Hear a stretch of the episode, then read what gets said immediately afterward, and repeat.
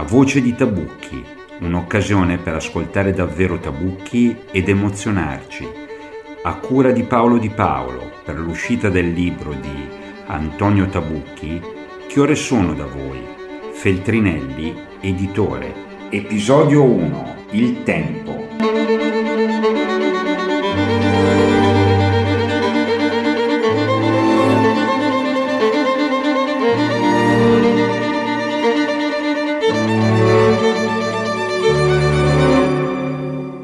Evocare il tempo, il tema del tempo, a proposito dell'opera di Antonio Tabucchi suona quasi proverbiale. È naturalmente il grande oggetto di indagine letteraria della sua opera narrativa e probabilmente anche della sua opera di studioso, perché si è concentrato su autori, a cominciare dal grande portoghese Fernando Pessoa, su autori che hanno investigato, interrogato il tempo in tante eh, direzioni. Lo hanno fatto proprio nel cuore del Novecento, che è stato un secolo che ha stravolto il tempo, la cognizione del tempo, l'ha eh, attraversato, esplorato in tantissime forme artistiche, espressive, cercando addirittura di simulare la temporalità in un ritmo di scrittura impazzito, vorticoso, vorticoso come succede negli anni del modernismo. Ecco, Tabucchi eh, si lega a una dimensione di ricerca della temporalità anche a partire dai titoli, basterebbe metterle, metterne alcuni in sequenza e troveremmo il contraccolpo di questa ossessione. Il tempo stringe, il tempo invecchia in fretta, si sta facendo sempre più tardi, ma c'è anche un libro che si intitola semplicemente, crudamente, Tristano muore e forse evoca un romanzo di Beckett appunto che aveva un titolo molto simile, Malone muore. Ecco, in questo senso quella sequenza di titoli illumina una ricerca costante sulla dimensione della temporalità che Tabucchi riassumeva in una occasione televisiva, in una delle ultime occasioni televisive, rispondendo a Fabio Fazio con questa eh, frase: Non so ancora la mia età se sono io ad aver attraversato il tempo o è il tempo che ha attraversato me. Così, parlando di un volume di racconti che si intitola appunto Il tempo invecchia in fretta a Milano nel 2009, Tabucchi aveva avuto occasione di rispondere ad alcuni lettori proprio sul suo rapporto con il tempo e sul rapporto con il tempo dei suoi personaggi. Alcuni di questi racconti sono inclusi nella raccolta Che ore sono da voi, titolo anche questo naturalmente legato al discorso della temporalità, pescato da un racconto inedito che appunto si intitola proprio Che ore sono da voi e che richiama quella dimensione di un tempo sempre indefinito, impreciso, fatto di orologi scaricati, perché bisogna caricarli a mano e ci si dimentica di caricarli, orologi rotti, orologi fermi da decenni o addirittura da secoli.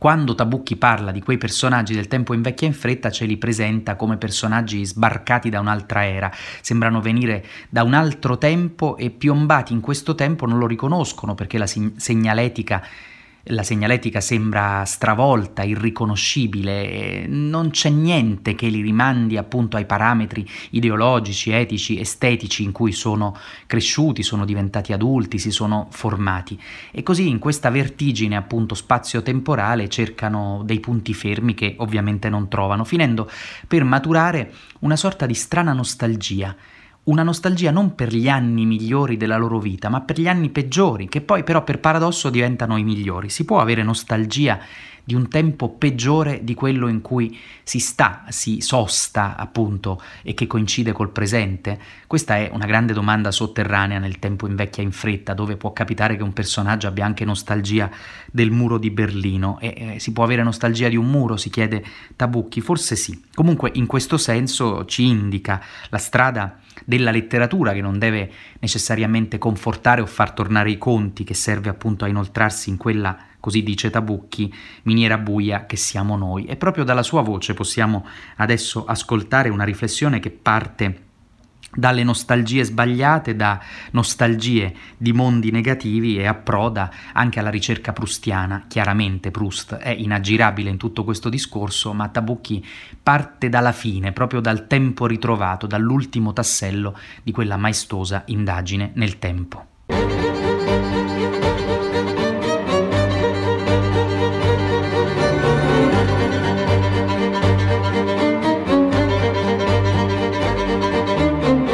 Vero. Uh, in questo libro ci sono anche personaggi che hanno nostalgia di cose del non bello. Normalmente si pensa che la nostalgia possa concernere ciò che ci piacque o ciò che ci fece felici, ma invece può anche essere al negativo, credo. Io ho conosciuto persone che hanno questo tipo, hanno avuto. Molto strano tutto questo. Si può avere anche nostalgia di un muro, insomma, ecco. Come delle forze, dei prigionieri possono avere coloro che sono, hanno curiosamente possono avere nostalgia di quando erano in prigione, strano, e tu, tutto, la letteratura serve anche per inoltrarci in questa, questa miniera buia che siamo noi, eh?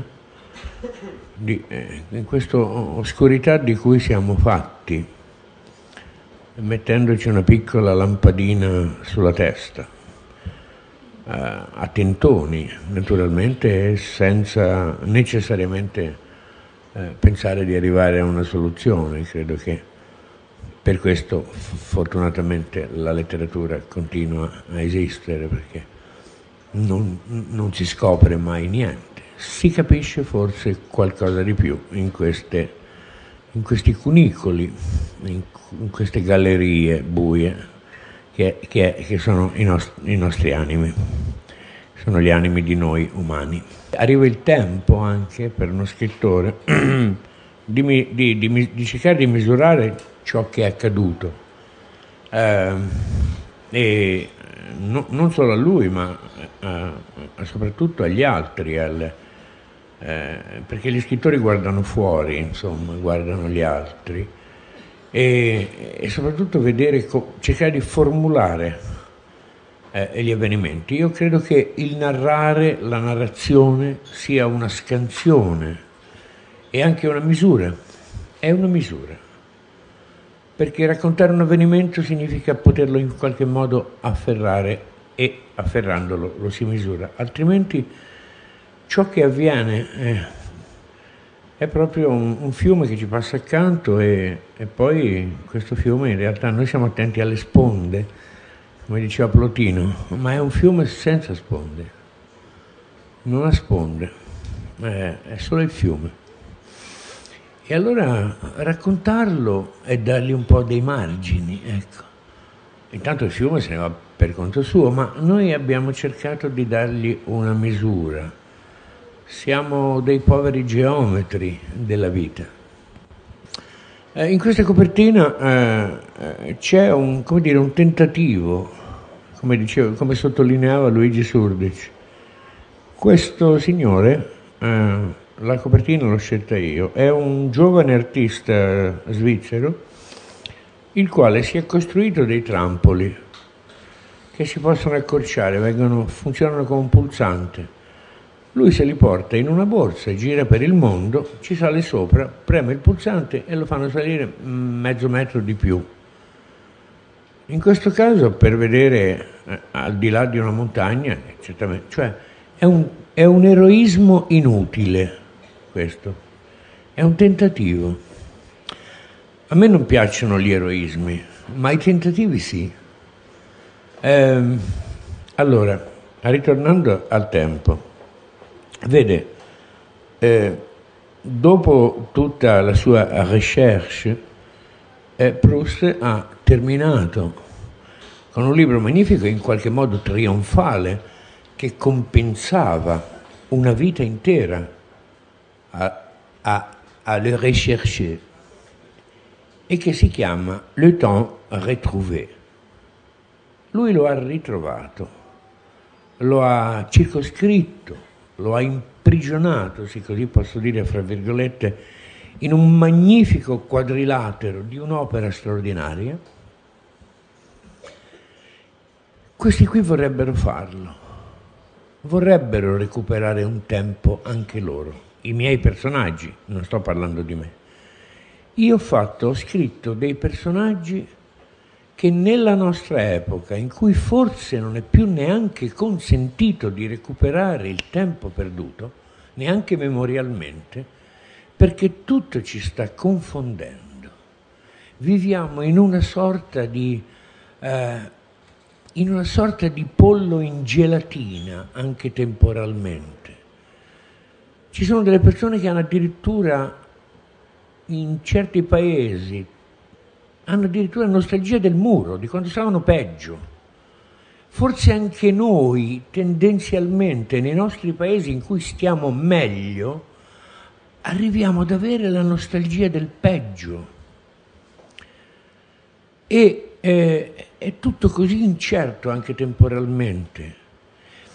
Eh, per esempio, noi avevamo una convenzione, era un patto sociale fortissimo, socio-culturale, che però eh, ci dava una solidità straordinaria da un punto di vista esistenziale. Noi sapevamo che alcuni fatti erano accaduti e su questa certezza che gli storiografi avevano il, eh, il compito di registrare, di archiviare e affinché la testimonianza passasse ai nostri posteri, noi avevamo fatto un patto di stabilità. Allorché arriva uno storico pseudotale, il quale nega che l'avvenimento sia accaduto, l'evento ci sia stato, ecco, le chiedo, se non c'è stato, quando non è avvenuto? Quando non c'è stato?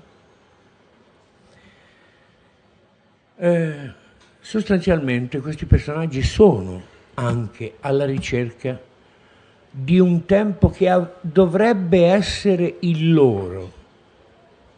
Ma vede, hanno tutti al polso probabilmente, come lo porto io, un orologio a carica a mano e que- a volte si, si, si, scarica perché uno se lo dimentica di, di caricarlo e allora lo deve chiedere a un altro. Dice, che ore sono? E quell'altro magari non lo sa. Dice aspetta che lo chiedo a un altro. Che ore sono? Ecco, è un po' Ma i, i, i luoghi ce li, ce li, portiamo dentro anche. A parte il fatto che quando, oh, oh, a proposito del tempo, quando Einstein ha, ha detto signori, il tempo lo so cos'è, ecco, eh, eh, ha fatto la sua formula, eh, il, il tempo, o perlomeno diciamo così, la determinazione di esso risulta appunto in relazione allo spazio, altrimenti, altrimenti è come il gatto dello Shishire, insomma, di cui c'era il sorriso ma non c'era più il gatto, ecco, ci vuole anche il gatto fisico.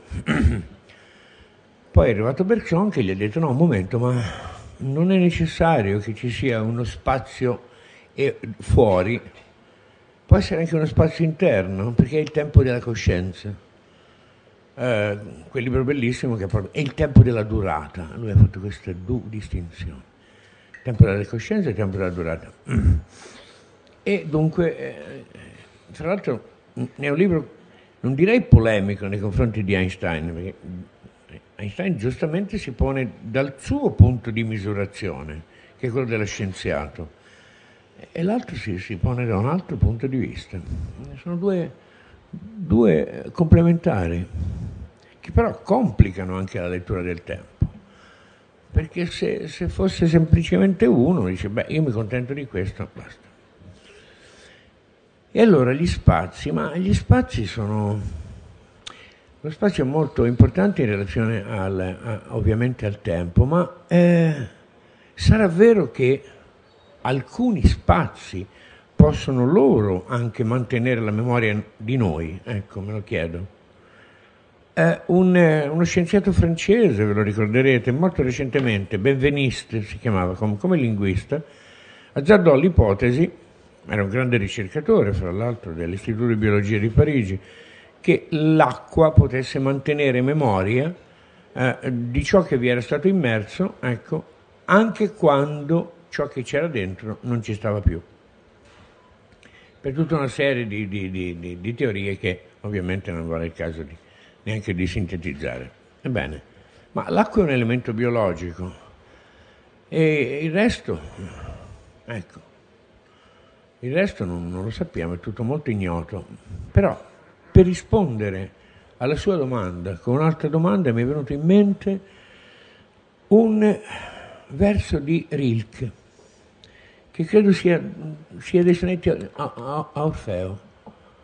Uh, sì, è sicuramente dei sonetti a Orfeo. È un nostos, è un ritorno. Ecco, noi di quel luogo manteniamo una grande memoria, per esempio, e ci è dentro in maniera fortissima e ci causa un'emozione enorme. Poi arriviamo e ovviamente forse non ci sono più le cose. Che... Il verso, le dico il verso.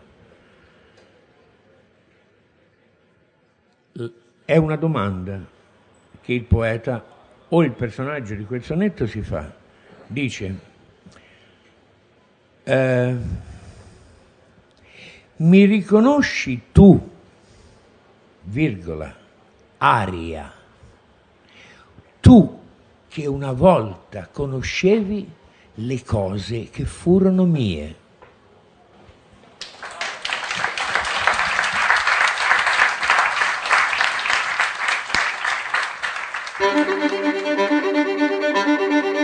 La voce di Tabucchi, un'occasione per ascoltare davvero Tabucchi ed emozionarci, a cura di Paolo Di Paolo per l'uscita del libro di Antonio Tabucchi, Che ore sono da voi? Feltrinelli, editore. Segui e ascolta gli altri episodi della serie.